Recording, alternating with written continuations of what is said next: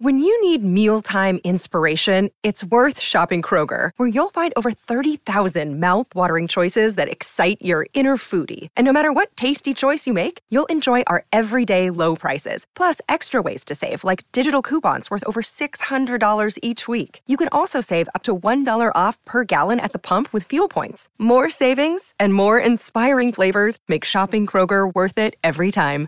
Kroger, fresh for everyone. Fuel restrictions apply.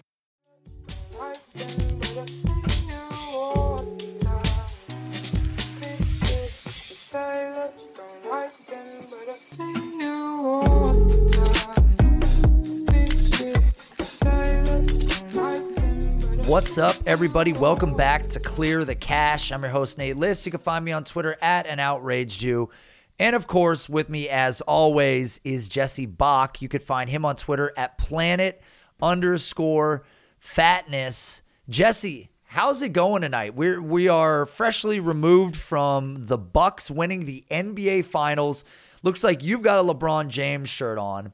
I happen to be wearing a Michael Jordan shirt. So two of the goatiest goats there ever were.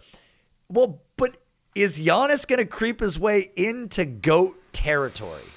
Um, I it's going to take a little bit for him to even get to LeBron's level just because LeBron is a true listen, or I'm not again, I'm not getting into the GOAT conversation, but at the very least, even with his doubters, even with LeBron's haters, you can't say he's not a once in a generation type of player. And even then, he still knocked it out of the park. So, all right, just putting that out there. Okay, wait. Who who is not saying that LeBron James isn't generational? Um, there are people out there. I there he he certainly has his haters, and people you know will say that every. I've heard other podcasts say that oh yeah, LeBron's been on a super team every championship he's won. Um, th- th- other players on the championship teams had bigger impacts than him because yeah he he was on a you know the, the Cleveland right like he yeah Zydrunas Ilgauskas Exactly. Yeah. Okay. Yeah. Right, Super team. Enough said. There you go. Anderson Varejao. Listen, here's here's the issue. My brother-in-law made one of the most perplexing statements to me. Actually, it's funny because he made a statement about Giannis, which I'm going to bring up in a minute. But he made a statement to me one time when we were debating LeBron James versus Michael Jordan. Now, I am actively a, a, massive LeBron James stan. I think that LeBron James is on Jordan's level. I think LeBron has done things uh, to this point in his career that few players ever can and maybe ever will at his size. I think people still don't give him enough respect. A guy that plays one through five on the court a lot of times. My brother in law said that LeBron James succeeding was more likely because when he came out of high school, he had the support of everybody behind him.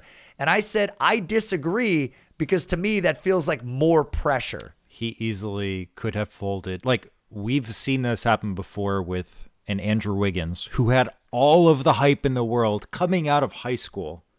We saw this exact same thing. If anything, you're a younger kid. So you I I don't know. I feel like at that age when you're 17, 18 years old, you can LeBron could have dude, he could have he could have gone down the route of I I don't know, some like any other top 2 or top 3 pick flame out from the 90s or 80s or early 2000s, whatever. Or he could have even had an Andrew Wiggins level trajectory. Um he uh, like honest to god, whoever started collecting LeBron early and did it passionately and picked up any anything of his at the time for for pennies on the dollar of what they're worth today. They're doing very well and it's because of the legacy that he's left since he was 18 years old. I've got an organic bit. I think every week I'm going to bring up some fraudulent statement that my brother in law made to me because every week we have a sports debate and every week I disagree with him with every fiber of my being. And you look at LeBron, he got better like year over year from his first year in the league. Very clearly, he had to work for it. It's like people say, oh, you take steroids and you just hit the ball way over the fence. Barry Bonds took steroids and he was just jacking home runs. Well, he was a great fucking swinger and he was a great player. You know, he was a player that was walked an immense amount of times in his in his time in the league. He just had an eye for the right pitch and he, the guy was an incredible hitter. Like it wasn't the fucking steroids that put it over the fence. The dude is a legendary batter, and that's why he had a lot of balls over the fence. but this this statement that LeBron was going to be successful because of this hype behind him, I would argue a guy like Giannis being successful, although his road more difficult, that chip on his shoulder to motivate him. Like he had more to lose than LeBron. And it's equally impressive to see him get to this point, you know, multi-time MVP award winner, now an NBA champion. He's got a lot of momentum behind him. And I think next year the West is going to get stronger. We're going to get a healthy Lakers team back. You know, obviously, if Clay can come back and we get the Warriors the way they used to be, I don't know, Jesse. I mean, would you say right now, out of the East, are, are we saying that the Bucks are an odds-on favorite to get out, or do you think that the Hawks and Celtics are still going to be a team that that stand in their way? I believe um, Hawks and Celtics. Interesting. Not the Nets. Well, I mean, I, I don't know what's going to happen with the Nets, to be honest with you. I, am waiting through the offseason. I really don't know if this team stays together the way it was. I don't know how you keep all these players on this team. Um, I think they can make it work. If anything, uh, I, I, can't remember if it was Woj or, or Schefter who tweeted out immediately after the Bucks won that the, if anything, FanDuel had the odds-on favorite to win the championship next year. Uh, uh, it was the Brooklyn Nets, believe it or not. So um, they're gonna. I just I think in the next for the next couple of years, the conference finals are going to be very interesting. Like they're going to be NBA finals level games in conference finals and even even in the round before that. Like we already saw that this year with the Nets and and the Bucks. So in the West, man, like just seeing I I would love to see like 3 years in a row of LeBron playing um, against the Warriors again and again and again. Like I, I would love to, I would love to see those those uh, series. Um, uh, yeah, the next couple years, it's it's gonna be it's gonna be interesting. I mean, we we have to anticipate uh, Giannis and the Bucks going to at least one more over the next the next few years, as as long as they still have their core. Jrue Holiday had an incredible, incredible series. It was very like Holiday can be very hot and cold. Um, he was cold in Game Six, but when he when when he really you know when he showed out, he was he couldn't miss anything. Um, and also uh, Brook Le- Brook Lopez, you you always have him if you need a clutch three or just a, a, a very under the radar putback where nobody's paying attention to him. so crazy. Like he's oh my th- that that team had so many weapons. It's not even funny. Um, so yeah, I anticipate the Bucks getting getting back there. I would love to see like a Giannis LeBron series. That would be incredible. That would be awesome for 2022. I know people are sick of seeing LeBron. He's going to enter what age 37 next season. He's getting a little long in the tooth, but I, I think we're seeing I, I, when when you get a player like Giannis who plays like this. we talked about this on another episode, and I've seen this in other sports. I feel like this is that step forward that you take as a superstar where you don't really go back to who you were prior to the series. I think we're going to see a better Giannis or a, consistent version of what we've seen right now. No, he's not going to have 40 point, 50 point games every night, but I think this confidence has been like embedded in him at this point. And I think we're going to see like a, a true, no doubt superstar game after game after game next year. And the Bucks are going to be a fucking problem. I and my thing about the Nets, man, I just I don't know. I'm just telling you. I think they can keep it together, but you hear Kyrie talk about he sounds like he's so like, I don't know if I really want to play basketball, like the motivation side of things. He thinks that the earth is flat. We saw this with Miami, James Harden and, and Durant, you know, them working together. We watched Miami back in the day, like they lost that first championship game trying to put it all together. Then they ended up winning back to back. I don't know. All I'm saying is I think that the Bucks are are going to be tough to beat if they keep this team together, and I think you're going to get some veterans that are willing to, you know, play on the back half of this roster to get an opportunity to play for a championship level squad.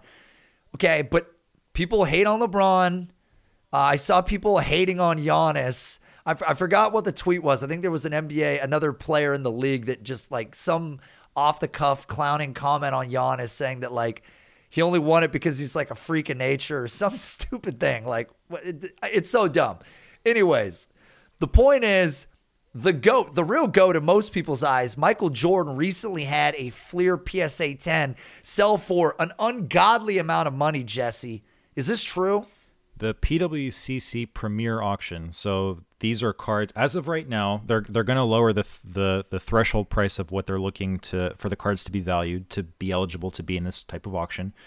Uh, PWCC Premier Auction features cards that have an estimated value of fifty thousand dollars or more. So um, in this past auction, I believe it ended the weekend of let me see, it ended on the weekend of July seventeenth and July eighteenth. Um, so this past weekend, it um, it it featured a PSA 10 Fleer Michael Jordan uh, rookie, and it sold for eight hundred forty thousand dollars.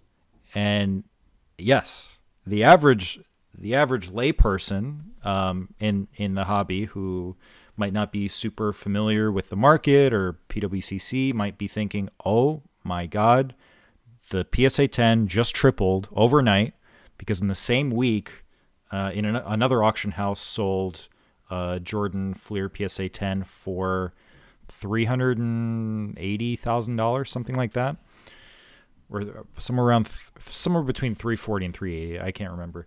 Um, so we're talking about essentially the card close to tripling in the course of a week.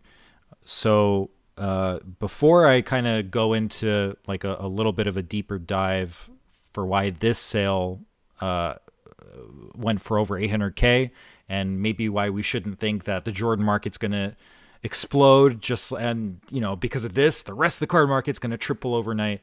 Um yeah I'm, I'm i'm i'm sorry nate. That's news to darren rovell's ears. No it's all right. So uh what was interesting about this Jordan Fleer PSA 10 was that it was it was uh, rated by PWCC as a PWCCS Jordan Fleer PSA 10. PWCC has a rating system of uh, comparing PSA 10s to one another. So believe it or not, everybody, not every PSA 10 is equal, um, especially for car- for v- very exclusive cards of goats and the most sought after cards of goats. So I took a look at the PWCC website um, in terms of their evaluation system um, when evaluating uh, cards of the same grade, but obviously different copies. Um, on their website, it says not all cards within the same grade are created equal. Cards in the top 30% of the eye appeal uh, scale statistically garner, um, in the eye appeal scale, statistically garner superior market prices. 200% plus of market average for cards at the top of the range. PWCC has the data to prove it. So in their evaluation, or in their evaluation system, um, when they're looking at uh, different cards within the same grade, they have uh, the PWCC A, which stands for uh, above average grade. So that card is like, let's say, all right, we're talking about the 86 Fleer PSA 10. PWCC A uh, recognizes the card as being in the top 30% condition wise of all f- Jordan Fleer PSA 10s. PWCCE uh, goes f- for that card, would put it in the top 15% of all Jordan Fleer PSA 10s, whereas the PWCCS would place the card in the top 5% of all Jordan Fleer PSA 10s. What's even crazier is one of the spokespeople from PWCC, I can't remember who, came out and said out of their 20 plus year history of selling this card at auction through their website or, or on eBay, this was the nicest version of that card that they've ever seen. Wow. So this so this is very clearly like one of the nicest cards that they've graded. Absolutely. Uh, what uh, Nate, you and I were were talking about this a little bit ago, um, off camera, and the the the contrast between the population counts of PSA 10 Jordan Fleers and BGS 10 Jordan Fleers is insane. Like for PSA 10, it's still a, you know, it's a relatively low pop. There's far more people that want the card than how many are graded PSA 10.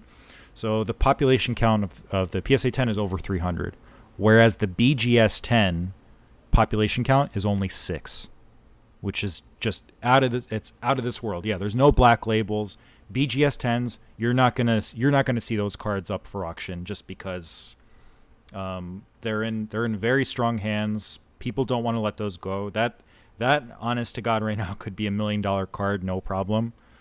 Um, if this PSA 10 sold for for 840k, it's a little, you know, it's kind of speculation just because the uh, the the condition of this particular Jordan Fleer PSA 10 that sold uh, was so nice because in 86 Fleer, it, that, that whole set is known to have centering issues. There, so there are 10s that are graded that aren't per, that aren't you know that they they still have centering issues. Whereas this card, if it was great, if it was put in a BGS holder, same condition as is, it's got a real shot at getting a BGS 10, just short of a black label. It's crazy. I mean, to see the prices of these cards and now know that PWCC has this like superior top level of grading. It, it, makes sense how it works. I just I didn't even know that this existed, Jesse. Much like many of the listeners on this show, um, I had no idea. Now, for the people that are listening, when you talk about these BGS 10 slabs that are out there and that people are holding on to them, what makes those more expensive? Uh, BGS 10 has always been held to a, a superior um, status, even to, to the PSA 10. Even today, it's still for I, there have been instances of BGS 10s selling for less than a PSA 10 of a certain card. Probably, definitely not this card, but it is far, far more difficult to get a BGS 10 of any card than it is to get a PSA 10. Just because a PSA 10 is considered a gem mint. The the the copy of that card is considered a gem mint copy. BGS 9.5 is also uh, evaluated or evaluated as a gem mint copy, whereas BGS 10 is pristine to the point where out of all the subgrades that you talk about on BGS cards, uh, corners, uh, uh, centering, surface, edges, there's only in a BGS 10 slab, there's only one subgrade that graded out as a 9.5 and everything else graded as a 10. So it is very hard to submit a card to BGS and any card and get a BGS 10.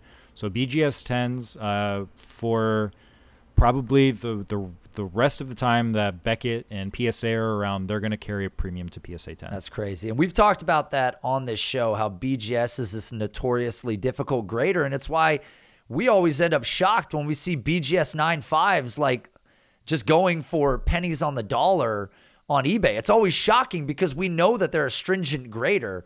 And we've talked about it before. I mean, do you believe that a multitude of BGS 9.5s, if broken out of the case and submitted to PSA, could come across as 10s? Uh, yes, but they would probably. They would need. Um, so BGS is very strict on uh, centering. So it's very it's very tough to get a, a BGS 9.5 with 10 centering and then everything all the other subgrades are 9.5 whereas psa 10 uh, psa gives a little bit more of a leeway or uh, room like you know room for improvement whatever uh, for centering and they can still give that card a psa 10 but psa might be actually a little bit more strict on corners than bgs is so that's pr- uh, the corners have to be really well in order for for uh, psa uh, for a card submitted to psa to, to grade a 10 whereas yeah B- bgs is pretty they're, they're pretty strict on centering um, but the, in terms of in terms of the premium uh, between the two, it's gonna it's it's gonna stay for the time being. I'm not sure if it'll if it'll ever get back to where the BGS 9.5 is worth more than PSA 10, unless if PSA just completely goes down the shitter. And Nat Turner is a fraud. He's been posting somebody else's collection this whole time. He does. He's not worth hundreds of millions of dollars. Something catastrophic, like absolutely unforeseen, has to happen to to PSA in order for the power to go back to BGS. But but it's you know w- with the with the multiplier between the BGS 9.5s and the PSA 10s, it's it's absolutely insane. Just because in the very same auction, I, I believe I, I believe it was the same auction in P, the P, PWCC Premier auction that ended on uh, the same weekend that the PSA 10 Fleer did. The BGS 9.5 version of the same card, uh, so 9.5 centering uh, corners and edges, and I believe uh, 10 surface. So it was a what's called a True Gem Plus with three nine fives and a 10 subgrade. That card sold for $72,000. Less than 10% of the PSA of the $840,000 PSA 10.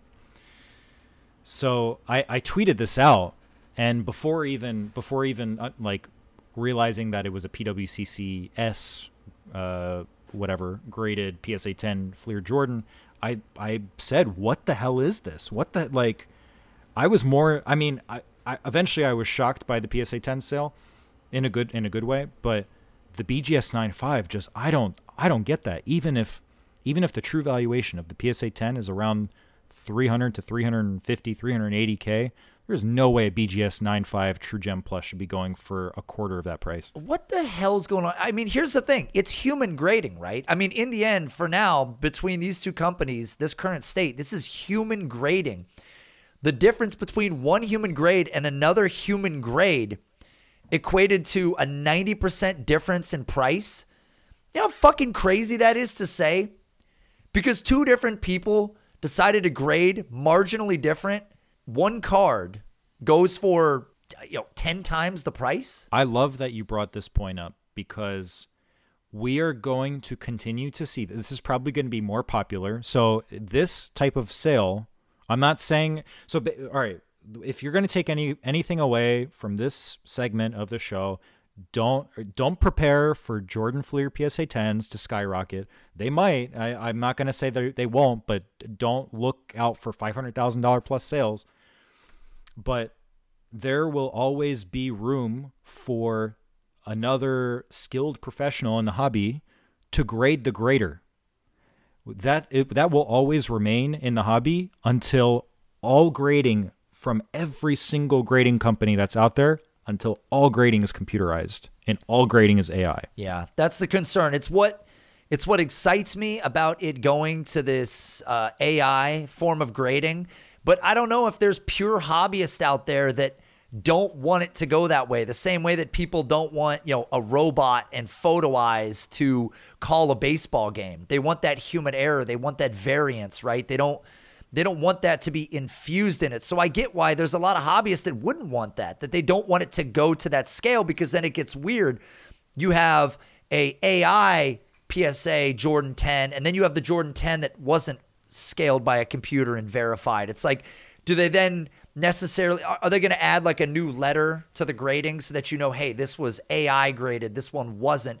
And then someday there's you know a discrimination against one versus the other. Like it, it could it could very well go down that road. So i don't know but to your point the day that we go fully ai is probably the day that many of us can can stop this debate about one human grader versus another. But I'll just keep stirring the pot and I'll say, well, the calibration of their grading machine isn't as high quality as the calibration of this other grading machine, right? Their laser isn't measuring to the perfect micron or whatever the fuck it is. So that's what I'm worried about, Jesse. You you just took this one. I haven't heard on any other podcast, any other hobby personality uh, mention that point. But that that very well could be. That could be. We're, yeah, we're right. going down that road. I'm gonna. I want to go machine by machine. I'm gonna verify them for myself with a magnifying glass, which is what you're gonna need to use to figure out Cam Akers' current value. so we're not laughing at the injury. We're not. No, no. that was just the perfect segue. yeah, no, that segue is just good. So Cam Akers, Achilles tendon tear out for the season and probably more than that, Jesse. He was a sleeper odds on favorite for people to finish the RB1 overall in this Rams offense. And I think that there was a great chance that we were going to see a, a, pretty incredible season out of Cam Akers. That's not going to happen, at least this season. And there's a lot of questions around what he could look like going forward. So, from from a card perspective, Jesse, do we look at this like a buy low opportunity if you're a prospective Cam Akers buyer? If if you believe this 22 year old, very talented running back who just sustained one of the worst injuries you can possibly sustain as a professional athlete, if you believe that the other side of of the of the fence here when he when he finally gets past all this bullshit is a healthy running back. Are you buying low in this opportunity? Not necessarily. just because given the extent of the injury and its severity, uh, almost you can argue that maybe age is on his side. Um, but NFL running backs don't who have who have suffered this injury don't have a great record of coming back and, and continuing to to show success in the league. Um, in terms of the price of his cards, yes, we're gonna see we're gonna see crazy dips right now, but they are not done yet. Um, just because you know Cam Akers cards have are down 50 plus percent across the board, this is not the bottom. Um, we're probably going to see the bottom at some point, you know, midway through the year to the end of the season when people really, when people really don't uh, are not mentioning his name whatsoever. Um, it, interestingly enough, when when something bad happens to a player, you see a lot of panic sellers, and there's actually people who at that time mm-hmm. think it's a good opportunity to buy, but they don't realize that when they're buying, there's a decent chance that it might fall 50% after that. So just be patient. If you are if you are a Cam Akers collector, if you are looking to I'm not I, I don't think I'd be investing money into Cam Akers right now, even with with uh, with the injury. Um, there is uh, yeah, there's it, there's just too much risk there. You don't want to like in in stock terms or in finance terms, you don't want to catch a falling knife where the prices just keep dipping and dipping and people just want to get, you know, they want to get 25 cents on the dollar. They just want to get their money out and on to the next thing. So I am not looking as, right now as as a buy opportunity. He very well could come back. You know, reports could be promising in next off season. He's already working out by I don't know whenever it's tangible for him to work out. And maybe at that point, people, you know, people are going to start seeing his name in the news. Maybe, you know, there could be a little bit of speculation there. His prices might rise a little bit. Maybe that could be a little bit of a sell window um, if you don't believe that he can fully come back from an injury like this but I would wait a little bit before.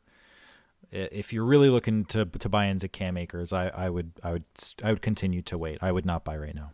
I mean, the the card advice and the dynasty advice are very much hand in hand.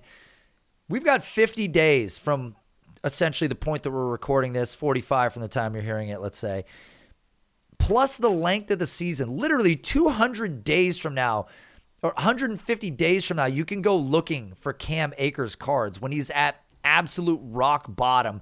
No news is broken out. This is a this is a substantial injury. I mean, most every player that ever sustained this injury never had a career after this. Even down to the young guy D'Onta Foreman, who was 21 years old when he had it, and he was basically out of the league shortly after. I mean, we never saw the same player that we expected to see. Matt Kelly and I fought for two full episodes of Sonic Truth with McNichols versus Foreman, just to see them end up on the same team at one point and then watch Foreman essentially wash out with one of the worst injuries. It killed, I mean, it killed Arian Foster towards the end of his career. Beanie Wells, he he disappeared from it. Uh, of course, you know, Marlon Mack most recently, we don't know what happened with him, but it gives you pause. But Marlon Mack is kind of that sort of that sh- shining light of hope right now, that ray of hope, because he's 24 he's essentially coming back from it. We don't know what player we're going to see. We saw a good player prior to the injury. So he's kind of that test factor for us. If he starts playing well this year, that at least gives us hope because every other player has been erased from the league because of it, dependent of age, whatever it is. A lot of these guys were 24, 25 or older. Again, he's 22. He'll be 23 next season. We probably don't see him until couple weeks into the season. And by then, who knows what the Rams do at running back? Because I've heard a ton of rumors, a ton of rumors. Jesse, I've got my ear to the ground. I've got cups to doors. I'm listening all the time. Tons of rumors about guys like Sony Michel. The Patriots have depth at the running back position there. Sony Michel potentially a trade candidate because they're not picking up his fifth year option. He's likely not going to get re signed with the Patriots. He could be a trade candidate to the Rams. And interestingly enough, if he played well, and let's say the Rams decided to extend him for some reason, just because he played well in the offense, waiting for Akers to come back, not knowing, there could be an odd situation there. And that's on top of the fact that we don't even know if Akers comes back the same player that he left. I mean, there's just so many concerns. So buying his cards for me, I if I want to invest, I'm going to wait a long time. I'm not buying today. Agreed. And don't buy while we're on this topic, do not buy Darrell Henderson cards right now. For the love of God, please don't because in one day, I I was looking through Darrell Henderson 2019 Prizm sales on eBay and I had a I stopped scrolling after 15 minutes just because I couldn't get to the bottom of July 20th. okay? So I saw I saw his Prizm base PSA 10 first sale of the day, first sale of the day on July 20th, the day that Cam Akers tore his Achilles. I saw that card go from $20 to almost $100.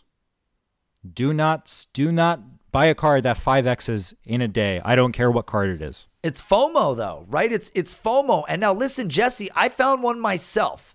Now, I cannot substantiate whether this card actually sold for this amount or it did not. We've done our research. So before you guys come running up to us like the lynch mob that you can be and tell us that we got something wrong, you're off by a penny. Listen, before you come after us, I get a lot of DMs. I get tweeted at for mistakes. I don't want that smoke. We've looked, we can't find it. I don't know if you will. Maybe this hasn't filtered through the information that's on the website that we're looking for it from, but a one of one BGS 95 Darrell Henderson auto went for $1,500 as a best offer. Now, Jesse, you've speculated maybe the guy took $150. It's possible, but for the sake of this bit, we're gonna say it was fifteen hundred fucking dollars. Uh, you you came out and said that that seller had one, one foot in his own grave. Before Well, he knew, right? If you had, can you imagine? You bought these these Henderson rookies because he had some premium draft capital, and you thought that the Rams were invested, and this was the next guy after Gurley, and all this was going to work in his favor, and then oh no, Cam Akers gets drafted, and all of a sudden you're stuck holding these cards of this backup running back that every time fantasy analysts have a conversation about the top backup running backs in the league, they don't say his name. Nobody says his name. I don't even want to say his name right now. And everybody's like, oh, now he's in my top 15.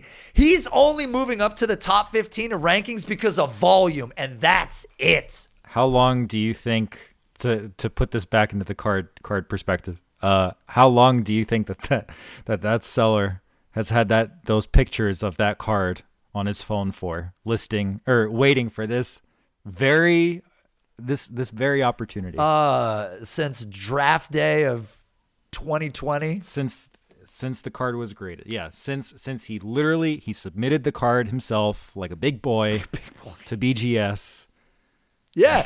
and he's been sitting on this since. He he thought he had one. He thought that he had one. He sent it to BGS, went with a great grader. He thought, hey, this is the card. This is the guy. 10 years from now, when I'm thinking about early retirement because this card is now worth $487,000, I'll be glad that I graded with BGS. This guy is the future of the Rams, okay? They, they're going to fucking hang his jersey in the rafters. And then guess what?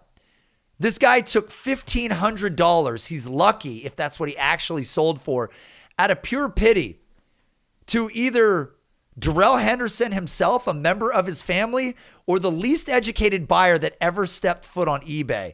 And we've talked about egg cards on this show. I'm fanning the flames. I totally agree. I'm not chasing Cam Akers cards right now. We're not saying we don't believe he could put it together in the future. I, I'm not a doctor.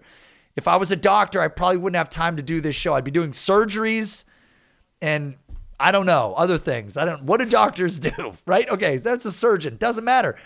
So, Jesse, buy low opportunity. Probably not. Avoid that. Don't buy Darrell Henderson. Congratulations if you've been stashing this guy in fantasy for the last two years in hopes that something was going to happen because now he's marginally relevant. Best Ball Mania 2 at Underdog. It's relevant. That's going on right now. Best Ball Mania 2 is underway after the massive success of Best Ball Mania 1 last year. It is back again this year. $25 bonus cash for new players who deposit using the code Underworld. Guys, go get in it. Go jump into an underdog tournament. Uh, it's taken the entire world by storm. It started with nothing and they've conquered the entire universe, Jesse. Absolutely bending my mind every time I see this account grow and grow and grow, and more people posting screenshots of their drafts. Uh, they've just taken it by storm. What's also taken people by storm, Jesse, because this podcast continues to grow. I can't say the number because I've got a gag order that I signed. I'm not allowed to actually say the statistics that this show is doing, but this show is doing great. People really enjoy this. They come to listen to you. I'm just, I'm just here, just shooting shit from the side, attempting to, you know, I stand in the corner and wait for the ball, and I take a shot when I can. But these are these are Curry level threes, though. these, it's fine. Yeah, just shooting from the hip, and it's it's it's in every time. Yeah, nobody's quicker. So we we introduced a new segment last week. It's the Would You Rather segment. Jesse is the creator of this. If you guys would like to submit a question to Would You Rather, or if you would like to get your question read live on the show, or just more content in general, patreon.com forward slash I'm outraged.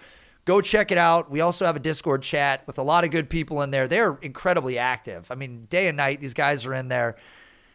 So let's jump into one right now. Let's start off with a Would You Rather, Jesse. And this one comes from John Cole. John Cole asked, Would you rather grab a super short print card of a player you PC before you can accurately do research, or would you rather risk losing the card to save a few bucks on price?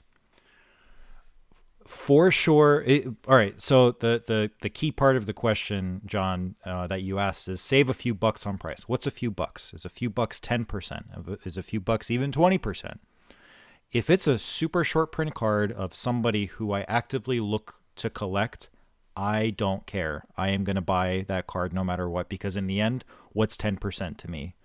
Um, that's i i've been that's something that i've come to a realization point at this year is that if it's something that I'm just really looking looking for, um, it's it's something that just appeals to me. It's it's a type of card that kind of I, I have a couple of like mental checkpoints that I want a card to accomplish before I actually purchase it. If it accomplishes most of them, if not all of them, um, I'll look to pay for it just because there have been um, especially if I just really want the card. And I like if if I go to bed thinking about that card, uh, that's how I know it's probably something that I, I I'm gonna I'm gonna end up buying or that I I feel that I need in my collection. Um, there have been OGs in this hobby that have been in it for 20 plus years. We we saw, dude, we saw we saw somebody buy a Babe Ruth card in the mid 90s for 20 less than 20k. So there are people that have that have been in this for a long time, and they will happily admit to people who are looking to, to speak to them that at some point um, they have overpaid for a card themselves. Of you know a very very nice quality card a card that a lot of collectors want um, but nobody would be willing to pay that price at that moment in time. And now they have the sickest collections you'll find in the world on instagram on the web wh- wherever. Um, so when i when i see that the the seller and I have a difference in price of like 10%. Um, and it's it's obviously like you said it's a super short print card. I'm to I'm to pay that extra 10% if that's what needs to happen. And we did a podcast, our first guest appearance with a guy that you know off Instagram, Rob, and this was really something that he talked about. Just the, these rare cards and also, you know, not being afraid to spend, like you're saying, a few extra dollars, whatever it takes to secure, whether, especially if it's a PC, right? If it's not a flip, but especially a PC, a player that you want to hold on to long term, then even if it's, like Jesse said, 15% over what you're looking to spend, if you expect that card to climb, then it's kind of small change today, knowing that tomorrow it's going to have a lot of upside. So, totally right. I, I completely agree with what you're saying. Jesse, I just noticed this. Before I get to the rest of these questions, I want to mention Jesse, you're going to the National Card Convention. Is that right? I am, yes. And that I'm going to be in the National. All right, so the National is Wednesday, uh, July 20 it's like a week from yesterday, I think it starts. So it's Wednesday, July 28th, and it's going on through August 1st at the uh, Donald E. Stephens Convention Center in Rosemont, Illinois. Uh, yes, I'm going to the show. Um, I will not be a dealer there. So you, I can't give out like a, a table number or something, or you can't find me across from Panini or Topps or uh, if Vegas Dave somehow is set up there, you're not going to be able to find me there, but I will be walking around. Um, uh, if you want, hit me up on Instagram, um, just just to say hi. If you see me walking around and I'm just drooling at gold Julio Jones refractors, uh, just tap me on the shoulder and just be like, "All right, dude, uh, like stop drooling and just say hi to me. Be there. Uh, don't be shy and um, say hi if you see me. He, he won't be hard to miss. Jess will be wearing a coat made of all Dalmatians like Cruella de Vil, a long white one just dragging on the floor. Shouldn't be hard to miss. Well, that's cool. I know that a couple of the patrons that I've talked to are going to that convention as well. I will not be making it there, but Jesse is going to be holding it down for the Clear the Cash podcast there. So hit him up. Uh, it sounds like it's going to be huge. Sounds like a ton of people uh, in the industry are going to be there. So be a good chance for you to network and uh, meet some of these patrons and people on Twitter. Again, growing audience. Guys, go find Jesse, absorb all of his time. Josh McAtee, great question here. We he consistently posts the best questions. I shouldn't I shouldn't say the best because it sounds like I'm sounds like I'm favoring but he asked some really good questions. His questions are so good we can't even use them all. We have to like decide which one do we use. So this week he asked us about defensive backs and which one we would collect as an investment. And you and I read this question and instantaneously had the same answer. But his question was Charles Woodson or Deion Sanders. So Jesse, between those two, which one are you taking as a long-term investment? Deion Sanders, no question about it. Although I think Charles Woodson is still underappreciated card wise, just because of the the type of player that he was for as, as long as he as he played. Um, his cards are still like surprisingly affordable. So I'm not saying he doesn't have room to grow. He absolutely does.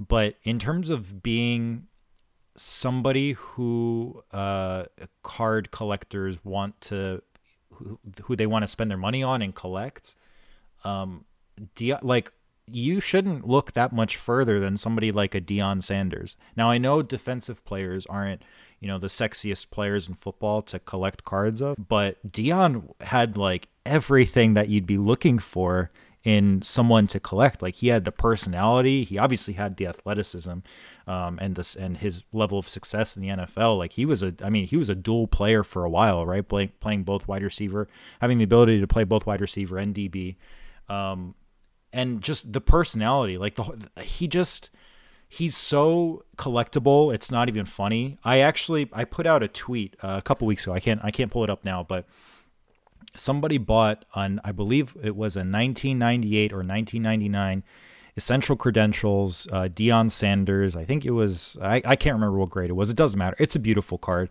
It was numbered out of uh, 50 or so. Um, very low population. Somebody scooped that card up for $750 on MySlabs, and I couldn't believe it because those cards in that same grade for other other stars at that time go for $2,500 plus. And I thought $750 for that card was a steal. So you can you can certainly get into Deion Sanders um, at a fraction of the price of even skill position players from that time period, just because he was a defensive player. But if anything, his personality might have been like one of the most exciting out of any of the any of the NFL stars in the 90s. He he had a funny situation that recently came up. I don't know if you heard about this. So he's the head coach of Jackson State, the Tigers. And recently during a uh, an interview with a reporter, they referred to him as Deion on two different occasions, and he got really upset that they weren't referring to him as coach. I think it was a respect thing. He brought up Nick Saban and said, "Would you guys call Nick Saban Nick? No, you call him coach."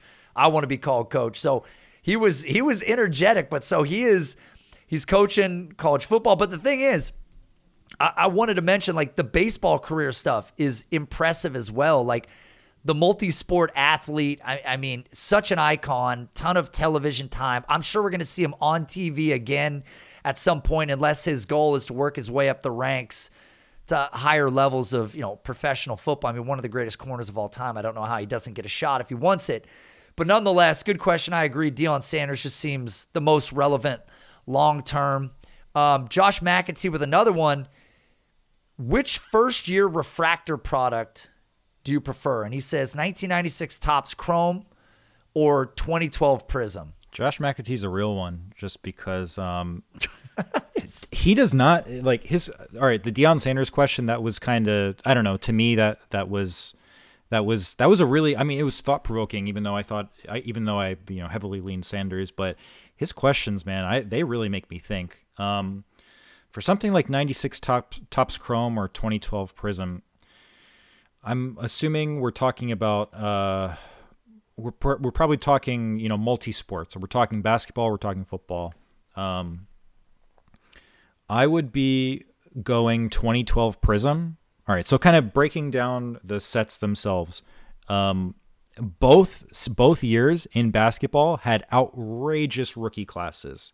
So 96 Topps Chrome, you have you know, you have Kobe, you have Steve Nash, you have Allen Iverson. It like it's just you have an insane amount of uh, talent, like superstar talent, who are rookies at the time, um, and even 96 Topps Chrome base and refractor PSA 10 Michael Jordans they go for a ton of money just because that's obviously Jordan's first year Topps Chrome people are going to take that you know that card seriously whereas um, 2012 in, in basketball, you also have what would pr- amount to be probably just as good of a class, like uh, or just as stacked of a class talent wise.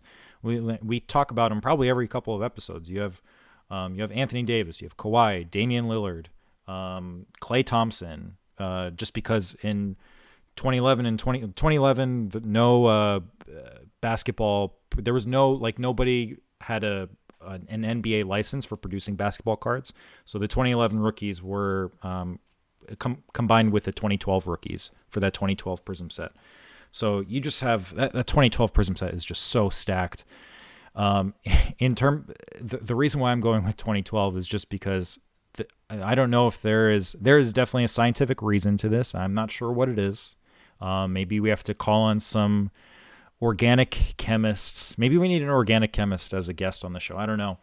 Um, the reason being is because in, in 1996 Topps Chrome, uh, both for base and I believe refractors as well, they have a tendency over time, even if the cards are graded, even if the cards are graded, they have a tendency to to hulk. And by hulk I mean they turn green. I don't I don't I don't want people to look at this as like a poor man's PMG green or anything, just because it's not it's not as rare and it's not supposed to be green. Um, so that's that's a little bit of a concern. I don't. I mean, green is my favorite. Like green, green and gold are probably my favorite colors. Um, but I don't necessarily want a card that's not supposed to be green to be green. Um, again, we there is there is some sort of a chemical answer to this, and it, I think people have tested it uh, tested humidity as a factor, and it's not humidity. Humidity does not turn these cards green. And I, th- I believe this might be the only set that we're seeing this from. We're not seeing it from 97, 98, whatever. Moving forward, we're only seeing it from 96. I don't know what the hell happened in 1996 in Topps, but they're turning green slowly with time. So uh, that scares me a little bit. Um, but if, if you have a non green refractor copy, um, graded or not, uh, compare that to 2012 Prizm. Aesthetically, honestly, they both look incredible. Um, I'd probably I'd probably still prefer Prizm by by a hair, but they're they're both just so damn nice. But that whole hulking out th- uh, effect for 96 Topps Chrome would lead me to want to go after 2012 Prizm instead. A lot of depth. See, Jesse, this is we go to the the outer reaches of what's going on inside there and you just pull these nuggets of information that I'm just not finding anywhere else out. Let's see if we can help this guy out. I heart Che, as we've all learned. Okay, we learned that episodes and episodes ago. His question, little longer than the rest, little longer. As I've gotten more into the hobby, I've realized it's a lot of resources out there that can help me progress in the hobby. My goal is to get a super dope Lamar Jackson one of these days. Not too sure which one yet, but I figure in time I will see one. But until then, I continue to grind. What card or what kind of card related apps do you guys use? Currently, I use the PSA Cert, Card Ladder, and Sports Investor apps on my phone. Do you suggest any others? How do you guys stay sharp outside of it being muscle memory after a while? Data um, in this industry is power uh, for both buyers and sellers. I want as much of it as possible. Um, truth be told, I have memberships to both Card Ladder and Sports Card Investor because they're while both teams are they're doing exceptional work and I am huge fans of both. Um, occasionally there will be a missed data point or so between you know one of them will have a, a missed data point of a card that I'm looking at whereas usually the other one will pick it up on their on their website. By data points, I mean eBay sale history. So uh, they'll they'll miss one of them will miss an eBay sale, um, but usually the other one will still have it. So um, I prefer to have both. Um, obviously, guys, I I think uh, there there's been a, a couple of people who who um, weren't aware, you know, of like a, any any apps being out there for PSA. I don't I don't I don't think BGS has one, but PSA is pretty forward thinking and download the PSA app. You don't need a membership for it. It's a free app. You they actually have I, have mentioned this on a couple shows before. They have an auction price uh, tool to where you can literally look up a card just like you're looking it up on eBay, and they'll tell you the eBay auction history of that card uh, for as for as long as the database is is loaded in PSA. So PSA is great. Um, I personally have Card Ladder and Sports Card Investor, both um, memberships to both. Honestly, uh, it sounds like it sounds like you're doing pretty well. If you have all three, um, you know, kudos to you. That's pretty. You, you know, data is on your side, and as long as you have access to it. Um, if there is a card that is not loaded on either platform, which you, it's impossible to track millions and millions of cards. It's you you need to have a, a group of supercomputers in order to to have that. I'm sure, um, or to store that data. Uh, honestly, saved searches are the next best app-free tool you can have for um, to to use in your favor just via eBay. So um, you can get you can you know get flagged if if any if any card that comes up that you have a safe search for pops up. Uh, you can look at past sales data at least for the last 90 days, but in terms of uh, that definitely requires more work um, but if it's something that you're really looking for dude uh, you're right you just you got to grind it out until you're able to find the good deal or the good card that you're looking for there it is there you have it i mean it, it doesn't get any more nuanced than that from Jesse Bak himself. Thank you guys for the questions. Jesse and I are cooking up something pretty interesting for one of the next episodes, but I want to let you guys know right now there will not be an episode following this one, which is in the next week. I'm going on vacation. Jesse is obviously got stuff going on as well. So after you guys hear this episode, there will be a one week break before our next episode.